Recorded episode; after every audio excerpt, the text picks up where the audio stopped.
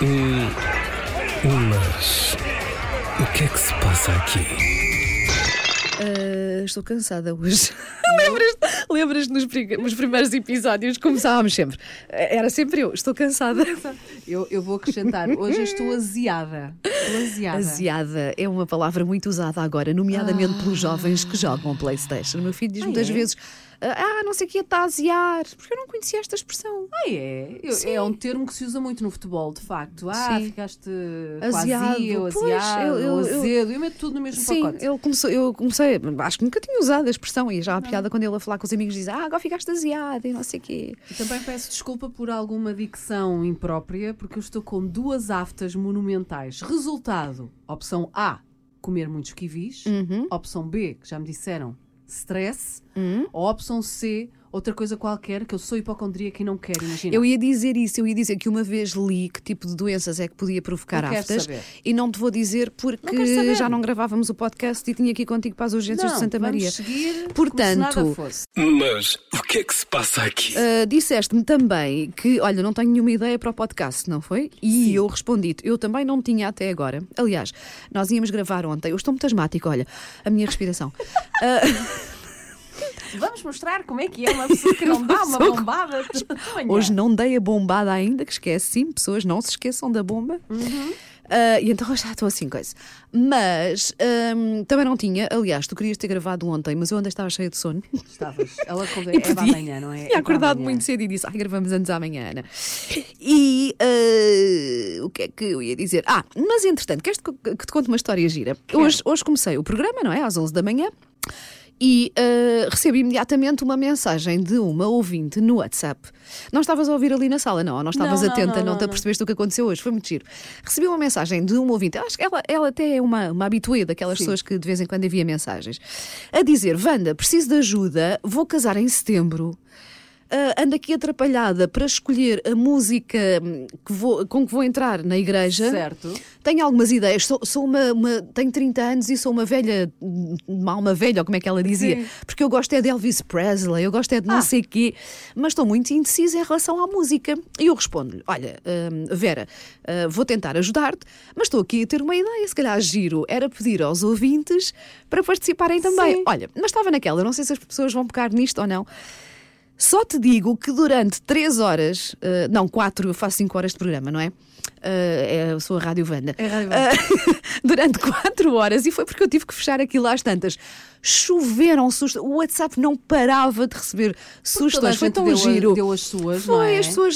Sim, vamos lá ajudar a Vera. Parecia um movimento quase. Sim. Com imensa gente a dar sugestões de músicas. E então, quando estava a acabar e a preparar-me para vir gravar o podcast contigo, pensei: porquê é que não falamos de casamento? Eu sei que janeiro não é, enfim, o mês dos casamentos, ou os meses, é para aí a partir de maio, não é? Quando o tempo começa a ficar bonito, maio a setembro. Mas fica mais barato em janeiro, não é? Capaz de pensar nisso. Noivas de inverno, também há vestidos bonitos, não, que eu já vi no Say Yes to the Dress. Ai meu Deus, o que ela anda a ver. Não, já foi há muitos anos, já nem vejo, nem sei se dá ainda. Mas houve uma altura que eu achava piada ver aquilo, Say Yes to the Dress, no TLC, pai. Era isso, era isso. Calculei logo que era isso. Eu achava muita piada, elas irem escolher o vestido e depois a mãe e a sogra e não assim, tinham que opinar, muito bom. Tão bom. E pensei que podíamos falar de casamento, não de músicas, nem de vestidos, mas tu não casaste. Não casei. Eu não casei. Portanto, aqui estão duas pessoas que nunca tiveram que escolher nem vestido, nem música. Nada, mas era obcecada com essa ideia. Pois era isso que eu queria saber. Não casaste, eu também já conto a minha experiência, mas não casaste porque eras ou contra o casamento, ou não te dizia nada, ou só porque não calhou? Eu, quando era miúda, obrigava os meus pais a parar à frente das igrejas quando eu imaginava que estava a acontecer um casamento, porque eu queria ver o vestido da noiva. Eu era obcecada com vestidos de noiva. Na minha primeira comunhão, a minha mãe teve que me comprar uma roupa que era um autêntico vestido de noiva quase mini. E depois sempre tipo, sim, vou casar. Eu estou com a mesma pessoa há 15 anos, não aconteceu, porque ele não está virado para aí. Eu também fui protelando, depois fazemos isto, depois tratamos disto, Entretanto, meu pai faleceu e agora sem meu pai não faz sentido nenhum fazer alguma festa. e acho que vai ficar assim, a não ser por questões legais e se isto é chatice, que a união de facto não resolve uma série de questões, vou ali ao notário, nada romântico, mas, casas. Mas caso. Mas lá está, esta minha relação com o Nuno já dura mais que muitos casamentos. Verdade, sim. Portanto, já tirei isso da minha cabeça. Ponto número 1, porque já cá não tenho meu pai, só a ideia faz-me espécie. Estar a minha mãe é igualmente válido, mas os dois. Sim. Ponto número 2, o dinheiro que eu vou gastar. É caríssimo. Que eu posso gastar a conhecer outros países, que eu sou obcecada por viagens e nós somos um casal de viagens. O dinheiro de um casamento dá para ir a muitos países que estão na nossa lista. Portanto, acho que vamos ficar por aqui. Mas não és contra, não é nenhuma objeção de consciência. Não é. Tanto é que o eu era obcecada. Não, porque isto ou por aquilo. Não, eu exigia. Eu, quando comecei a minha relação com o Nuno, eu sempre fui muito pragmática nas coisas que eu sempre quis e raramente dei um passo atrás. E eu nesta dei, por força das circunstâncias. Eu dizia, olha, eu sou das que quer casar um dia. Tipo, portanto, aviso. Foi um bocado. Sim. Eu não gosto de surpresas à frente. Eu gosto de saber com o que eu conto. Sim. Atenção, eu quero fazer isto e comigo é assim. Se sim, ótimo, vamos em frente. Se não, não sou a pessoa para ti. Porque isto vai ser um problema, porque eu conheço. Aliás, dizem que os namorados devem começar logo a falar sobre questões chatas, mas como, por exemplo, dinheiro. Como é que vamos gerir o nosso dinheiro? Porque há muitas pessoas que não o fazem na altura do namoro e depois já no casamento ou já a viverem juntas têm enormes dificuldades porque só viveram a parte romântica da relação, não é? Certo. Mas depois, como nós sabemos, as relações, grande parte das relações são as coisas práticas, não é? Mas há outra coisa, porque as pessoas têm a tendência de achar que conseguem mudar o outro. Ou então que se eu não falar disto, se calhar é melhor, porque não vamos discutir ou não vamos... Ele não quer agora, mas dá-me assim uns aninhos e eu faço-lhe a cabeça. Sim. Isso vais não ver. Não vai correr bem. Pois não. É verdade. Não vai. Portanto, é melhor evitar essas coisas. Mas o que é que se passa aqui? Outra pergunta que tenho para te fazer, há uns tempos discuti isto com umas pessoas. Se te casasses, adotavas o apelido do teu marido? Que é tão comum em Portugal, não é? Fazermos isso. Sim. Já me debati variadíssimas vezes. É que eu te pergunto isto. Porque eu sempre achei que não o faria, porque parece-me um bocadinho. Como é que se diz nos carros? A título de propriedade, sabes? Não sei se estou a exagerar, mas tu receberes um apelido do pai de outra pessoa, não é? Do teu marido, mas quer dizer, de outra família, e eclipsares de alguma forma o apelido da tua família é uma coisa que me faz alguma confusão. Ou seja, o Miranda já vai morrer comigo, no meu caso, porque o meu irmão não tem filhos, é um rapaz, portanto era aquele que poderia, não é? Perpetuar o apelido. Portanto, já é estranho. E não sei se levo isto muito a sério, mas eu gosto do meu apelido, sabes? Sim. Gosto do meu Miranda. Mas eu acho que as coisas estão um bocado culturalmente entranhadas. Quando o meu sobrinho José nasceu, eu disse ao meu irmão, olha, o José vai seguir o Moreira. Sim. Porque o meu Vicente já tem um Lami. Exatamente, portanto, lá está. Nós, mulheres, não é? Os nossos filhos ficam com o nosso apelido ali no meio. Mas portanto... eu conheço casos de pessoas que escolheram o apelido materno. O apelido só porque soava melhor. Ok, também e pode ser. Espanha é ao contrário. Em Espanha é ao contrário, é verdade. O nome da mãe é que vem em último. Exatamente. E devia ser assim, porque da mãe é de certeza. Sabes como é que dizia? A minha mãe há muitos anos que diz isto. Tinha um avô dela, dizia assim: filhos das minhas filhas, meus netos são. Filhos dos meus filhos serão ou não. Pá, que é horrível de se dizer. Aquela nomeadamente ao Maná. Mas em última instância é verdade, não é? É verdade. Pronto. Mas não sei, se calhar era uma coisa gira para tentar perceber... Digam-nos coisas, é verdade. Nós temos uma caixa de comentários no site da M80, onde está o nosso podcast. E, olha, ultimamente, vamos dizer a verdade, não temos recebido, recebemos mais nos primeiros, não é? Sim. Ultimamente, se calhar as pessoas não reparam, portanto temos que falar disto mais vezes. É m80.ol.pt, não é? Onde está a ouvir-se bem equiparar. Não, porque eu acho que também está noutra plataforma acho qualquer, que sim, pode ser por aí. Mas no site da M80, sim, está lá uma caixinha, não é? De comentário para enviar. Diga-nos lá, adotou o apelido do marido, não lhe faz confusão nenhuma, ou pelo contrário não quis, porque também achar que parecia parecia assim que estava a comprar um carro. Passar a propriedade, não é? Sim. E do casamento também queremos saber como é que é isso. Sim, sim. Olha, mas eu gosto muito de ir a casamentos. Era isso que eu ia dizer. Pronto, eu adoro ir a casamentos. Pronto. Adoro. Tenho muita pena quando passa assim um ano em que não tenho um casamento. Adoro ver a felicidade das outras pessoas. Adoro a cerimónia. Adoro tudo. Até os momentos cringe, não é? Sim, aquela, tudo. Aquele tio que abre a camisa, já está tão tronco nu no meio dos camarões. É tão bom. Não é? Assim, aquela coisa mesmo deprimente. É tão bom. Aqueles todos certinhos são uma seca. A minha família acha piada a este meu adorar casamentos e depois nunca casou. Mas eu estou como tu, com o meu primeiro, portanto, pai da primeiro, meu segundo, depois os reis. Olha, com o marido primeiro e depois vai o marido segundo. Com o meu primeiro, éramos tão novos que lá está, não tínhamos dinheiro nem para mandar cantar um cego, não é? Portanto, o dinheiro fazia falta, era para montar a casa. Claro. Fomos pais aos 20 e poucos anos, portanto, logo com uma filha, epá, não havia condições para estar a gastar dinheiro num casamento. Portanto, acabámos por não casar. Depois, com o meu segundo, era ele um bocadinho tipo Nuno, que era muito, não tem nada a ver contigo, só que eu odeio casamentos, pá, eu não me estou a ver de noivo. Anel, sim, coisa que eu. Aliás. E eu dizia, olha, está bem, mas eu também não faço questão. Mas não digo nunca, percebes? Imagina que eu agora achava que fazia sentido casar com a pessoa com quem estivesse. Ou com olha quem... a Kourtney Kardashian. Tu já viste? Olha eu a casar, imagina. Sem casar e agora feliz da vida. Ainda há pouco tempo estive com um casal tão giro e com uma relação muito... que via-se, não é? Vês de fora, que é muito, muito próxima e muito... E eles casaram já com 60 e tal anos. Olha que bonito. Eram divorciados, não é? Depois conheceram-se para aí aos 50, começaram a namorar, não é? Foram viver juntos, blá blá blá, e um dia decidiram casar. Foi giríssimo, porque eu lembro da filha dessa senhora me contar: olha, a minha mãe vai casar, os filhos ficaram super contentes, tanto de um lado como do outro. E acho que foi um casamento muito giro, já com 60 e tal anos. Portanto, o amor não tem idade. Passamos o clichê, não é verdade? Não digo que não, e se calhar, olha, quem sabe,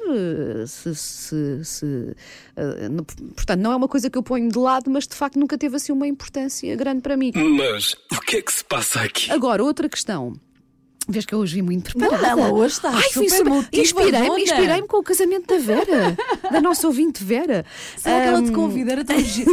Eu quero ir, Vera, se convidar a Vanda, eu vou com ela. Sabes que eu disse no ar, a Vera deve ter morrido de susto, coitada, porque eu disse aos restantes ouvintes, não é? Vamos lá contribuir para isto, pode ser que a Vera nos convide a todos. E depois parei e disse, se calhar somos uns milhares, não é? Melhor não. Mas pronto, a Vera já ficou avisada também que podem depois enviar uma fatiazinha do bolo num taparoeiro. Que eu acho que mereço. Eu quero os camarões. Para mim é camarões nos casamentos. Olha, e com isto tudo esqueci-me que nós não podemos divagar, porque a minha memória, tu sabes. Pois é, tu ia dizer era qualquer coisa que tu gostavas em casamentos. Não, era qualquer coisa mais que tinha a ver com casamentos. E agora? Agora vamos ter que fazer stop. Não, pior, eu própria também já tinha aqui um assunto em stand-by. Eu viste como eu ia tão segura, não é? Tão coisa para te perguntar mais coisas do casamento e agora não me faço a mínima ideia. Olha, um à parte, na música ninguém desejou Everybody Hurts, pois não? Não, mas houve uma pessoa, eu achei que isto já tinha passado, mas houve uma pessoa que sugeriu, meu Deus, eu faço rádio há 300 mil anos e já falei na rádio disto tantas vezes, não escolham It Must Have Been Love dos Roxette, porque sim, é uma balada. E eu penso que só pode ser escolhido por alguém que não percebe inglês e não há nenhum mal disso. Porque o título quer dizer, deve ter sido amor, mas agora acabou. It must have been love, but it's over now. Num casamento acho que é capaz de não funcionar. Nunca. E eu já brinquei com isto no ar tantas vezes e disse, não casem ao som desta música. E hoje... já quase no fim apareceu uma pessoa a dizer Roxette, it must have been love. E eu faço assim, eu não acredito. Ou então esta Every Breath You Take dos Palês, que fala de um stalker. Sim, portanto, também se uma pessoa se está a casar com um stalker, isto pode trazer graves problemas. Não. Olha, mas eu já sei porque é que eu também não me dava jeito de casar. Então, como eu tenho a mania que sou amiga do mundo e que toda a gente é especial, toda a gente é fixe. Convidar imensa gente, era muita gente, era uma chatice. E depois ia ficar pesarosa. Não convidei aquela quando ela souber. Eu percebo. E depois todos os casamentos a que tu já foste, não é? E é suposto convidar as pessoas, não é? E a família que não tinha nada e que te obrigam a convidar. A convidar, já viste. Aquelas tias e primas queres mais que elas estejam longe de ti. Sim. Tinhas que as convidar por obrigação. Não é por mal, mas fazer uma coisa por obrigação. E se calhar deixas de ter as pessoas que te são mais próximas, que contribuem mais próximas para o teu bem-estar, para tudo. A família que tu escolheste. Não, exato, a família que tu escolheste, em detrimento, não é? Destes da familiares. Pronto. Enfim, olha, não me veio à memória o que é que te ia perguntar sobre os casamentos, mas acho que também podemos ficar por aqui. Olha, mas há um problema dos casamentos, porque uma pessoa, não é? Uma pessoa gasta imenso dinheiro na roupa e com o cabeleireiro e não sei quem, depois ainda tem que dar presente. Pois é. Mas eu gosto muito de ir a casamentos, mas convidem-me para poucos. Eu sei, mas por outro lado, eu gosto da parte em que tenho que me peraltar toda, a giro também. Que é, tenho um casamento, tenho que comprar roupa. Tenho que coisa. Depois, às 5 da manhã, é ver o eyeliner já esborretado no nariz. O cabelo já não está esticado. Descalça! Eu falo nos últimos casamentos onde fui. Olha, foi tão divertido, eu gostei tanto. Que eu acho que assim que entrei na pista de dança, tirei os sapatos, já não os calcei mais o resto da noite, dancei a noite toda. Pronto. Mas lá está, gosto dos casamentos que são divertidos também, sabes? Em que... Mas há novas tendências nisto dos casamentos. Sabias que agora há malta que se casa uma quinta-feira? Já sei qual é a pergunta. Sei que fica mais barato. Fui a um casamento, o último que fui foi num dia de semana. Já sei o que é que te ia perguntar. Não achas que o casamento, pela igreja ou civil, mas com festa, pronto, não é aquele casamento em que vais ali ao registro de casas, voltou nos últimos anos a ficar na moda, porque, repara, a nossa geração quase ninguém casou. Olha para as pessoas à nossa volta, ou então casaram muito recentemente, mas são casos raros. A maior parte das vezes a malta juntava-se, não é? E vivia junta. E nos últimos 5 anos, talvez, não sei, há cada vez mais casamentos. E onde é que tu vês isso? No Instagram. Tu não consegues arranjar aí uma relação, porque eu arranjo entre... o aparecimento das redes sociais e o aumento do número de casamentos, porque eu acho que as pessoas passaram a gostar de mostrar. Mostrar o amor, não é? Mostrar o amor, mostrar a felicidade, mostrar o próprio casamento. Ou seja, os outros tiveram a também quero. Sim, e quase que voltou a estar na moda. Olha, estou a imaginar. Olha, viste? Casaram. Olha, nós também temos que casar e fazer esta cerimónia e depois pôr tudo no Instagram. Eu junto o Covid. Juntas ao Covid também? Junto ao Covid, porque há muitas relações que se solidificaram durante o Covid, de outra forma terminaram, não é? Então houve conversas em casa, tipo, casamentos, sei lá, as pessoas tiveram que conviver umas com as outras e decisões foram tomadas e acho que também havia aquela sede da festa e tudo mais. Perdemos pessoas. Sim, e sim. Quando se perde pessoas dá assim um abanão e às vezes pensamos naquilo que queremos. Talvez, sim. Mas olha que eu não... Olha, só se for à tua volta, porque eu não fui convidada para grande coisa. Mas vejo noutras pessoas, mesmo pessoas que não são minhas amigas, mas que eu sigo, não é? Houve muita gente a casar nestes últimos anos, pessoas que eu se calhar até achava, olha, eu nunca pensei que estas pessoas fizessem mesmo um casamento, claro. Não é? Naqueles moldes mesmo tradicionais. Eu gosto. Portanto, muito. Eu também gosto. E um dia ainda, vais ver, eu com 70 anos vestida de noiva. Ai, adorava, mas tem que ser um daqueles assim. É verdade, e tinhas-me pedido para me inscrever no Tinder. Pois é. Para fazer... Não, episódio da semana passada. Fiz, Ana, tenho imensas coisas para fazer, não estou com tempo. É essas coisas, os desafios que ela me lança e escreve no Tinder. Era só para ver, depois tu tomavas nota. O que aconteceu? Tá bem, mas eu ainda vou fazer, prometo. Eu ainda vou fazer. Mas as pessoas que fizeram swipe left e não sei o quê. E não sei o quê, só para nós sabermos de onde é que eles são... Vai que te aparece um australiano e te diz para ir viver com ele para Sydney. Não, a sério. Ela está a pôr-me em perigo, lá está, porque eu posso ser raptada ou morta em uma esquina por um vil bandido. Não é um meliante, é um vil bandido. A escolha de palavras é tudo. Olha, então vamos fechar o capítulo casamentos. Pronto, já demos aqui a nossa opinião, já nem somos contra, olha, nem necessitamos por aí além. Mas eu quando chegar hoje a casa vou assustar o Nuno. Pergunta-lhe sobre isso, sim, pergunta-lhe. Faz-lhe as mesmas perguntas que nós discutimos aqui. Diz, olha, eu e a Vanda hoje no podcast falámos sobre isto. Bem. Qual é a tua opinião? E eu ficava com o teu nome ou não? E tu ficavas com o meu? Não, ele não faria questão nenhuma de eu ter o nome. Pelo contrário, feminista como ele é, tipo, faz da tua vida o que tu entendes. Mas o que é que se passa aqui? Olha, já fizemos o nosso programa sobre livros, mas sabes que eu hei de trazer livros todos os dias, em todos os programas, não é? Claro. Porque eu estou sempre a ler qualquer coisa. E agora, quem me emprestou este livro que eu tenho na mão, que se chama A Mandíbula de Caim, foi o nosso jornalista, o Rui Tomás, que ele também gosta imenso de ler. E de vez em quando sugerimos cinco coisas um ao outro. É um tipo cultural. Opa, e eu achei tanta piada. Aliás, vamos ter uma peça no magazine sobre isto, porque é um livro diferente de tudo o resto. E quando ele me falou nisto, para já disse logo, olha, tens que me emprestar. E depois, porque eu acho que nunca vi uma coisa assim. Então isto é o quê? Então. Eu vou ter que ler aqui para as pessoas perceberem. Este livro é antiquíssimo e diz assim, o resumo. Foi preciso quase um século para que alguém voltasse a solucionar pela terceira vez um dos puzzles literários mais difíceis de que há memória. Porque o livro não está por ordem. Então a ideia é que tu ponhas os capítulos, estás a ver, por ordem, que consigas adivinhar qual é a ordem dos capítulos e que consigas adivinhar quem é que cometeu o crime em cada um deles. Portanto, não vês, tens a história pequenina e depois tens notas. E podes mesmo arrancar as folhas porque ele traz um picotado para depois poderes pôr isto por ordem. Alguma vez viste um livro assim? Não. Não li. E então, o que é que acontece? Lá está. Quando o livro saiu, que eu acho que foi nos anos 30, só houve uma única pessoa que conseguiu solucionar isto.